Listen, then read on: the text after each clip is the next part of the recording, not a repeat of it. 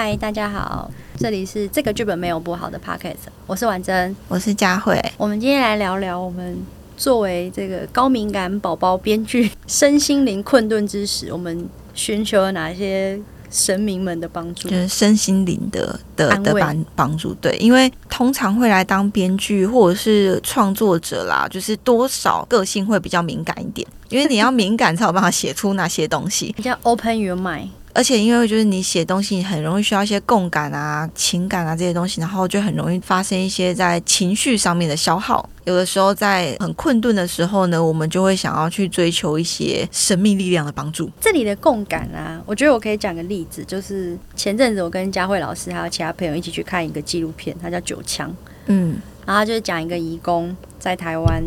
因为警察巡逻的过程，其实我不太知道是巡逻还是逮捕的过程，反正就被开了九枪，然后最后躺在地上，浑身赤裸的死掉。嗯、我觉得我那那一刻，我的那个情绪就跟整个剧情里面的人物共感，大概我两个礼拜左右都没有办法脱离那个情境。那你现在有好一点吗？现在应该有好一些，只是我会。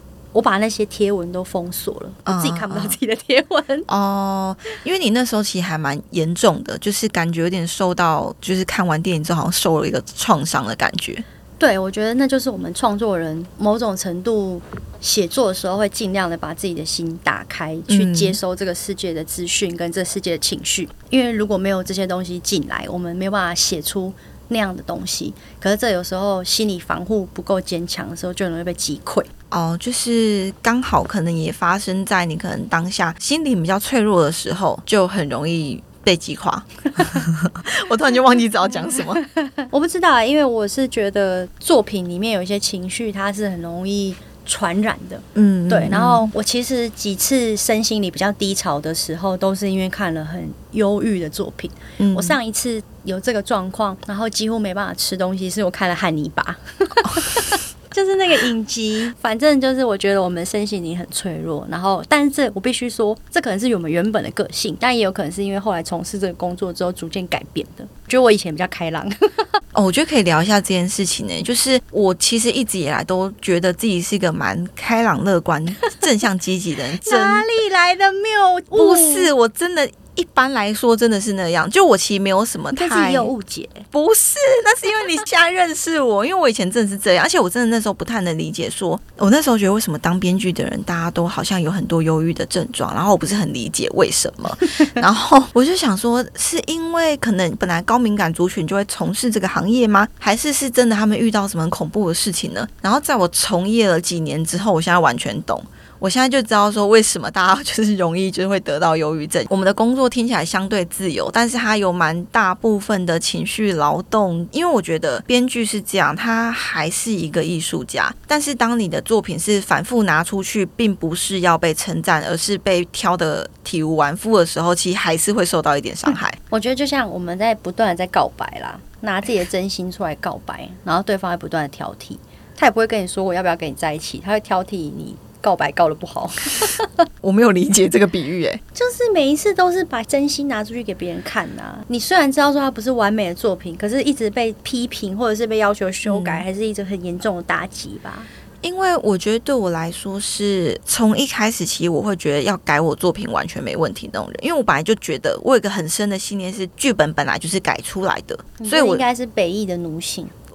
没有，我真的觉得说，我也很容易觉得我交出去的作品确实不是一百分。那如果你有办法让他一百分的话，那要改绝对没问题。我一开始完全这种人，就我就是整个人超健全跟坚强。但是我刚也要说超健，不是健全与坚强，然后真的完全不会受到打击。但是在这个反复轮回啦，改了一百遍之后，你就会遭受打击。对，就渐渐的我有感觉到自己被折损，因为你就知道说我这次交出去，它依然是那个样子，或我依然是必须要花半年一年的时间要来处理这个东西，会渐渐的热情会被消磨掉。那这个时候也会对人生产生一些困惑跟迷茫。然后这种时候呢，就会开始寻求我刚才讲那种神秘力量帮助。所以周婉珍，你做了什么？你做了什么事？我基本来讲是对信仰这件事有点排斥的人。嗯，对，因为我的原生家庭就是我的妈妈，她是一个宗教狂热者。嗯，就是耗费了大把的青春，然后所有的青春岁月，然后人生全部都在一个宗教里面这种的人。嗯，所以我对。基本上我对于宗教或者是信仰还是有点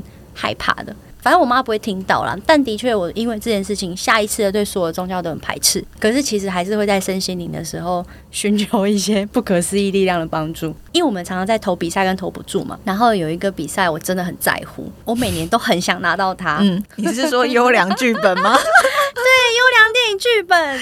拜托给我！你是说那个我拿到而你没有拿到的东西？我不知道，这真的是我的执念哦。我先说，这真的是我的执念。我会一直觉得说，很多新人每年都在拿，那我都已经写剧本写这么多年了，为什么就是拿不到？哦，我剧本写的很差吗？就是。没有，也许你是那个啊，无冕之王啊！我不要当无冕之王，谁要当无冕之王？我已经没有钱了，给我个奖吧。反正这真的是我的心魔啦。然后有一年在要放榜之前，因为他每年会先公布入围嘛，嗯，然后那时候我跟其他有投的人就会不断在交换情报。哎，讲到这件事就很气。我曾经投过一届，然后那一届是有入围的，他是直接公布名单，所以我只要每天去按 F 五刷新页面就可以。然后从那一届之后，他就开始偷偷来。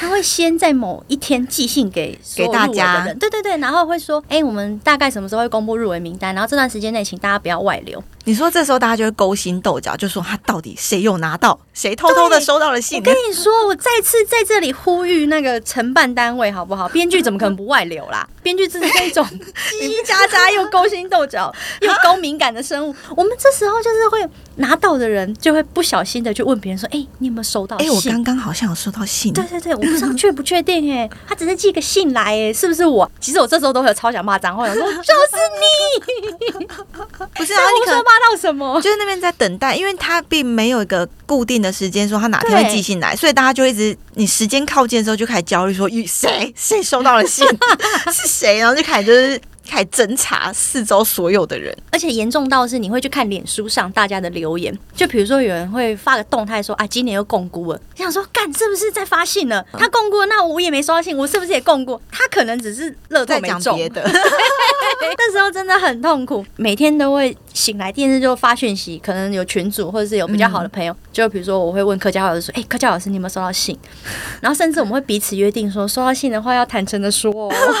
没有那个时候，因为我们有个办公室嘛。一开始我其实没有很在意这件事情。那因为周婉珍就跟就是我们办公室的其他同仁就非常疯狂，每天都就是像那种很饿的狼狗，然后每天四处嗅闻，说到底是谁收到了信，每天进进入那种狂魔的那种模式。然后我就渐渐开始有点担心了起来。那次公布的有一点晚，他们就开始已经 整个疯狂到一个极致。欸、对我真的再次呼吁主办单位，时间到了就放出来好吗？不要凌迟大家，你不要一直在这边呼吁。反正那个时候他们就说，反正他们就开始打赌，就说如果谁收到了这个信，就要捐出一台咖啡机，然后就问我说我要不要加入。我就想说好吧，因为那时候我 想说好啊，反正我我其实也不确定自己会不会上，然后我就上了。对，然后柯佳慧老师就捐了一台咖啡机到办公室来，那台咖啡机超贵。对，我们现在喝咖啡的时候都会抱持着感恩的心，这是佳慧老师的味道。你还没有讲到你那个时候还做哦，对对，对对对，就是因为很紧张这件事情。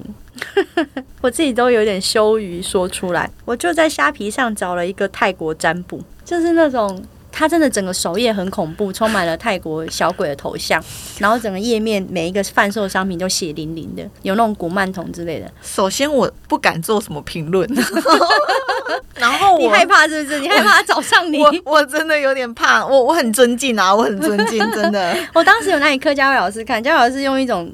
你不要拿过来，这东西会不是，因为我觉得传染的感觉。因为他本来跟我说他去找一个那种占卜师，我其实觉得 OK，就反正你想知道结果吗。我没想到拿来的是这种风格，你知道那个风格真的让我整个大震撼。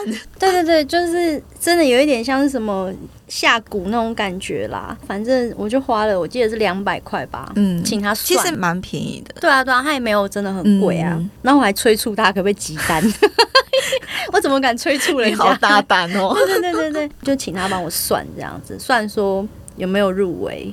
那他那个时候我跟你讲有入围吗？就没有哦。他其实算得很准，我觉得蛮准的，因为我请他算两个东西。嗯、后来第二个是算金马创投，嗯，然后金马创投他算有，然后就真的金马创投有中。哦对，我觉得那一阵子还有个问题是金马通有跟优剧重叠，那个焦虑感是 double double 蹭上去的。因为通常我们除了平常积案之外，其实编剧的那个人生有一个很大的主线任务，就是追逐着每年的各种奖项在投稿。然后，因为对我们来说，平常积案是得不到成就感嘛，反正你交错出去的东西就就注定被就是羞辱的体验，没有就是被修改的很多。修改就算拍出来也是导演的。奖项呢，通常拿到就会是我们自己的名字，所以就很在意说啊，是编剧奖啊。对，就是今年的开奖有没有自己奖，就会觉得那一年会觉得非常的开心，所以就也会有这样子的一些心理压力在。那一阵子看客家会老师都不是很顺眼。哎、欸，对，就是我很幸运的有有有得奖，很谢谢。对啊，哎、欸，今年又快要开奖了耶！可是我没有投，先先讲，先讲没投，就不要到时候你的名字，我跟你讲，我真的没有，我真的没有投。我真没有投，那我呼吁各位评审，拜托走过路过给赵远征一票。你这讲出来就完了，你这讲出来就失去资格。不会啦，我乱讲，那个是一个匿名制啊，他们又不知道赵远征今年投了什么。还是我继续讲下去，拜托他们投。我觉得我今年还是会去找那个占卜吧。好，可是我又很害怕他告诉我不好的答案。佳慧老师，你觉得我今年会不会上？哈，好了，那佳慧老师有做过什么可以称之为迷信的事情吗？我觉得那不能称呼他是迷信，他就是我的心灵依靠。就是呢，我有一个仙女朋友，她真的占卜的很准。她是那一次多少钱呢？还是我这次找他？你可以找他，因为我觉得他真的很准。他就是那种，就是他每次算出来之后，就是我们身边的朋友都戏称说，就想帮他盖间庙的那种人。哎、欸，讲到这个。我一直在想说，比如说像优良电影剧本这种，我是在应该在什么时候占卜？是应该在评审开会前占卜，还是评审开会之后占卜？还是我现在就可以占卜了？可能现在有点太早吧。就是你那个塔罗不是通常都是大概一到三个月的效力吗？哦、所以你可能效力的对啊，所以你可能稍微接近一点再去占卜。八月就要公布了。好，反正呢，我就是定时都会去找我这位仙女朋友，然后她在 IG 上也有那个，就她有自己的个人专业。如果大家有兴趣呢，也。推荐去，我可以把它连接放在 上面一个广告。那要不要就跟他收点钱？好，反正他就是他跟我们一人免费一次好了。他会听吗？哎、欸，他好像会听呢、欸。然后反正呃，我大概就是每年呃每半年，就是比方说什么过年之前，我就会去找他帮我占那个新年运势，然后请他告诉我哦，我今年的状况怎么样啊？我需要注意些什么啊？然后我最好调整自己的哪些心态啊？然后其实我觉得我去占卜都是想要知道说，哦、呃，如果我现在会遇到一些比较不好的事情，那他会建议我怎么样去改进自己。比方说，我应该哦改善自己的哪些态度啊？那我就可以避开这个可能会发生的问题。你是不是有因为他的建议而很努力的做了某些事，然后还去修了个法律课？我。反正就是在疫情的那一年，突然间不是我自己那次不是我自己跑去占卜，我是突然间有三个也都算是占卜师的人，然后反正他们都因缘际会的，就是有帮我算了一些东西，但都不是我刻意的想要去算这件事。然后反正呢，他们都不约而同跟我讲一件事情，是说，哎，你明年大概几月的时候可能会有一个那种文书上面的一些问题。有一点像是司法或是诉讼上面的问题的那种感觉，然后说会有这个难关，然后因为三个人都跟我讲这件事，我就疑神疑鬼，因为我就是那种好，我现在知道问题了，那我绝对要赶快把它解决掉的那种个性，而且我会超认真。反而呢，因为这件事情，我就觉得说好，如果真的到时候会发生一个、呃、这种可能是啊，他们讲的不是说。诉讼哦，他们都讲很明确，是说可能是合约上面的纠纷，所以我就想说，那我一定要看懂合约。然后首先是我那阵子我的每份约我都超仔细看，是真的超仔细的那种。然后再加上有一些可能我觉得会比较我看不太懂的约，我就会请，我就因为我有个律师好友，我就有聘雇他，请他帮我看这样子。你这成本超高哎，成本赚的钱还多，超高。然后，但我那个时候就觉得我一定要彻底的防范这件事。然后你有想过干脆不要签约？那我不就不工作了吗？你要说什么？没有，我没有一个不签约的态度工作。不是，反正约有签跟没签差。你说我不签约，那我要怎么拿到钱？签了约也不一定拿到钱。不要再胡说八道。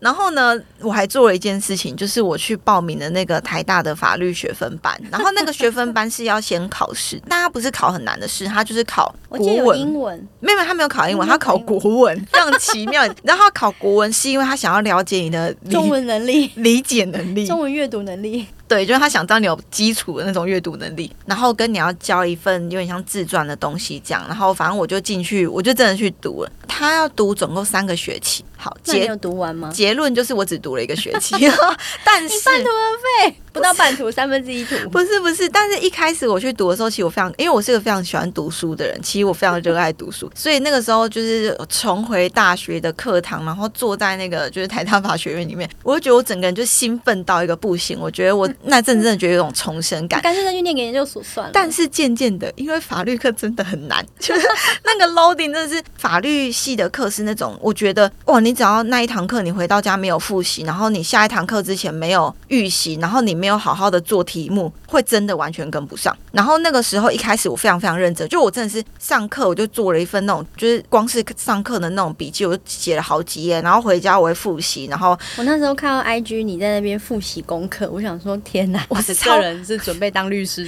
应该看一下我的笔记，我真的超认真。你有截图啊？我记得你有截给我，但是因为那时候刚好就是婉珍老师找我去做一个案子，那案子是忙到一个不行，就渐渐的，因为他 你在牵拖，没有，他是真的是几乎每个礼拜都开个大概两两三次的会，然后开完会之后很赶，对，对，一开完会立刻要写出一集来，所以其实他就是一个超赶状态，然后我我就渐渐放推。但是呢，我不知道是不是因为我做了这些努力，所以你避开了那个厄运。对对对，我觉得是因为我有做努力，所以我没有发生可能当初他们预期的事情。算命这件事情我是没有算过啦，我只有在刚出社会的时候，那时候有一个长辈就建议我去一个庙，我记得还蛮远的，好像搭公车搭四五十分钟，然后去找一个庙里面的老师算。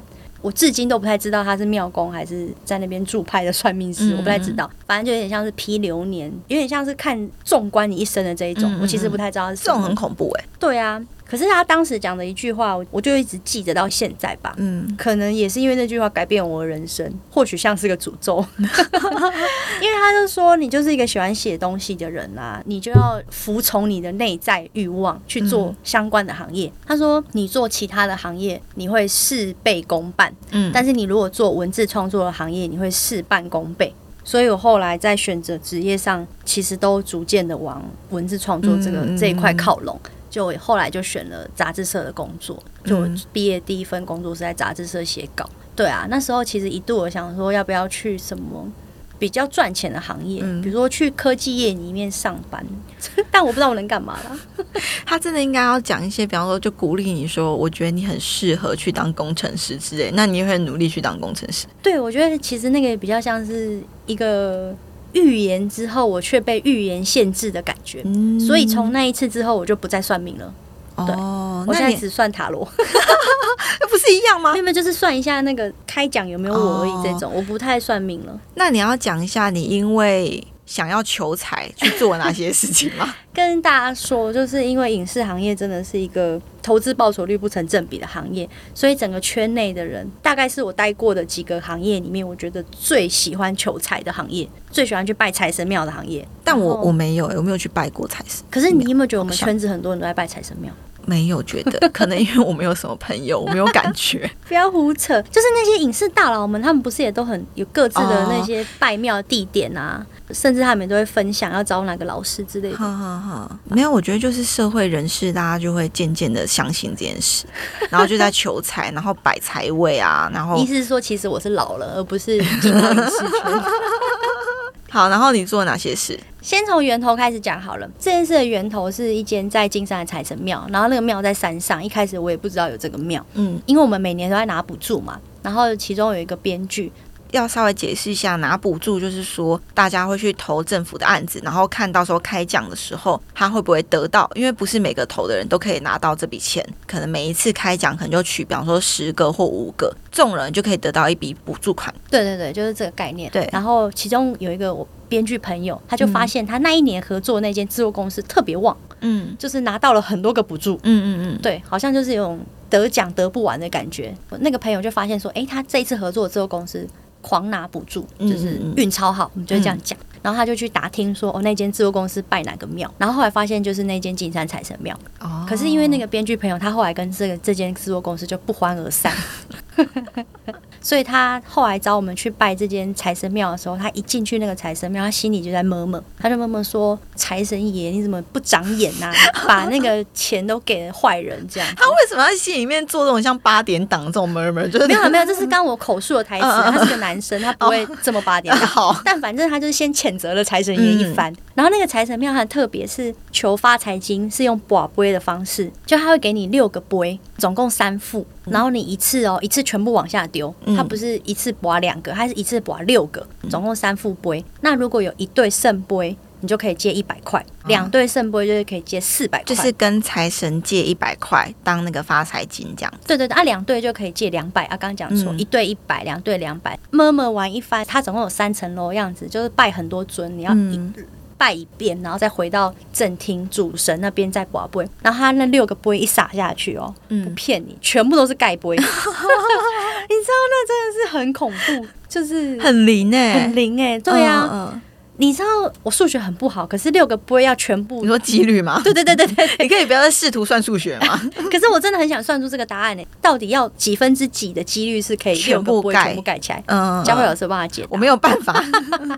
我那一阵子还努力的算，然后反正从此我就对那间财神庙深信不疑。嗯，然后那一年我还借了四百块的发财金。哦，你借到四百，蛮厉害。对，就是两个杯。嗯，然后那一年我的营收就是我的财务状况就比较好一点。嗯，然后后来我就养成了每一年都会去一次借发财金的习惯。后来这两年借到的发财金都分别就只有一百块，然后我的营收就真的就真的变少。对，就真的变少，可能就只有那第一年的一半，或者是三分之二左右。在金山财神庙，那你还有身边有谁去这个 神奇的？因为我们就是一个编剧小群组嘛，然后我们就里面的人都有去啊，然后各自接到的钱都不一样。然后今年有个导演，他也特别的搭了客运，哎，没有没有，他后来请同事开车载他，然后去的时候他也是博博杯，然后他最近刚拍完电影，所以负债了几百万，然后博博杯这件事就让他很焦虑，所以他就去。骚扰庙公，就说拜托让我再 刮一次。这些人好像就觉得说，好啊，那不然你去外面透透气，再重新进来一次好了。你去冷静一下再来，因为通常只能刮一次。对对对，就是你这一趟来就只能刮一次。然后庙公好像或者是现场工作人员就是说，那你不然你出去透透气再进来。这听起来真的很可怜，就这些影视圈的人到底有多，就是你知道穷途末路。对啊。因为他真的在我们心中是一个很灵验的地方，嗯、所以当下那个宝宝不会真的是蛮惊恐的。嗯，就觉得说拜托，就是给我一副吧，这样子。下次带佳慧老师去哇看看。金山真的是有一点。对，而且有它附近没有大众运输，然后我也会觉得说，如果我去找财神爷，他就会觉得我一是，比方说，假设一人一生的财库里面的钱就是这么多，那我赶快把它借出来，我老年会没钱。哎，你有没有考虑过通膨啊？不是不是，如果你先借出来的话，那你老了会比较赚。你你之前跟我讲过这件事情，不是不是不是，我我的理论是这样子，就是假设你一生的财产，我假设乱讲三千万，他是考虑怎么可能会有？不管你先讲这样算好一千万好吗？一千万，然后这一千万呢，就是总扣打，然后你把它借出来，顶多就会一直滚滚滚到一千万，然后就没了。那很好啊，不是不是不是，你有没有想过，如果你缠绕病榻的时候，剩最后一口气？中乐透一千万，不是很衰吗？不是不是，但你要想，比方说你三十岁的时候借出来，然后滚滚滚，然后四十岁的时候一千万，等于说你你这身上这一千万就把它花光就没了，就后面你财库已经没东西，因为空空如也了，它不会再滚更多。我我理解啦，就是以数学来讲，它不合逻辑，但是我理解你的意思是说，你想你害怕你预知未来的好运。对对对对对对对对，所以我就一直不敢去求，我就觉得说我这样踏实的，就是我现在拿多少拿多少的那种感觉。对，我一开始这样想，其实我早期没有去拜财神庙，因为我那时候住台南，台南附近有那个指南宫在南投，嗯、大家都会去求那个金鸡回来，然后就是不知道听谁说那个金鸡其实是在搬运你未来的钱到你现在来，嗯、所以我就我就一直不敢去求金鸡，但。这几年又开始拜财神庙的原因，是因为我觉得我实在太穷了，穷到无以为生。你就是那种开始想要就是欲借现金的那种人，我已经没有 没有退路了啊。我不想要等到五十岁或六十岁再发财，先给我这样的未来的钱吧。却想要买 Apple 头盔？哎、欸，没有没有没有，就是不没有冲突啊。我一个没有吗？赚不了多少钱的小编剧也想享有最新科技。就是我们就是在就是创作过程中，反正就会做一些就是很神奇的事，比方说我们刚才讲到的塔罗牌啊，塔罗牌，或者是去庙里面拜拜。哦，其实我还蛮喜欢，就是我现在如果呃遇到什么困难，我就会去行天宫拜拜。行天宫已经是我心灵上面的一个寄托，因为我就觉得去到那边之后，我就会觉得感觉好很多。然后那个感觉好很多呢，就会让我比较不会疑神疑鬼，或比较。会比较 谁没事会疑神疑鬼？我啊，然后我就会觉得我好像比较有动力。我觉得那个心灵寄托蛮重要的啦。然后觉得说，哦，好像现在有一个人给你依靠了，或者是像财神爷给你依靠了，就会觉得说，好，我比较有信心，今年可以再往下走。因为毕竟自由业没有什么规则可言，然后每年的状况也都不太一样，所以那种无法预期性呢，就会让我们比较不安。然后，所以、啊、你还在想预知未来的钱，你都不知道能不能活到未来。先用则用，当用则用。我再考虑一下。这集就聊到这边，谢谢大家的收听。对，如果大家有什么很灵的财神庙，推荐我们。对啊，好，这个 剧本没有不好。大家下次见，拜拜，拜拜。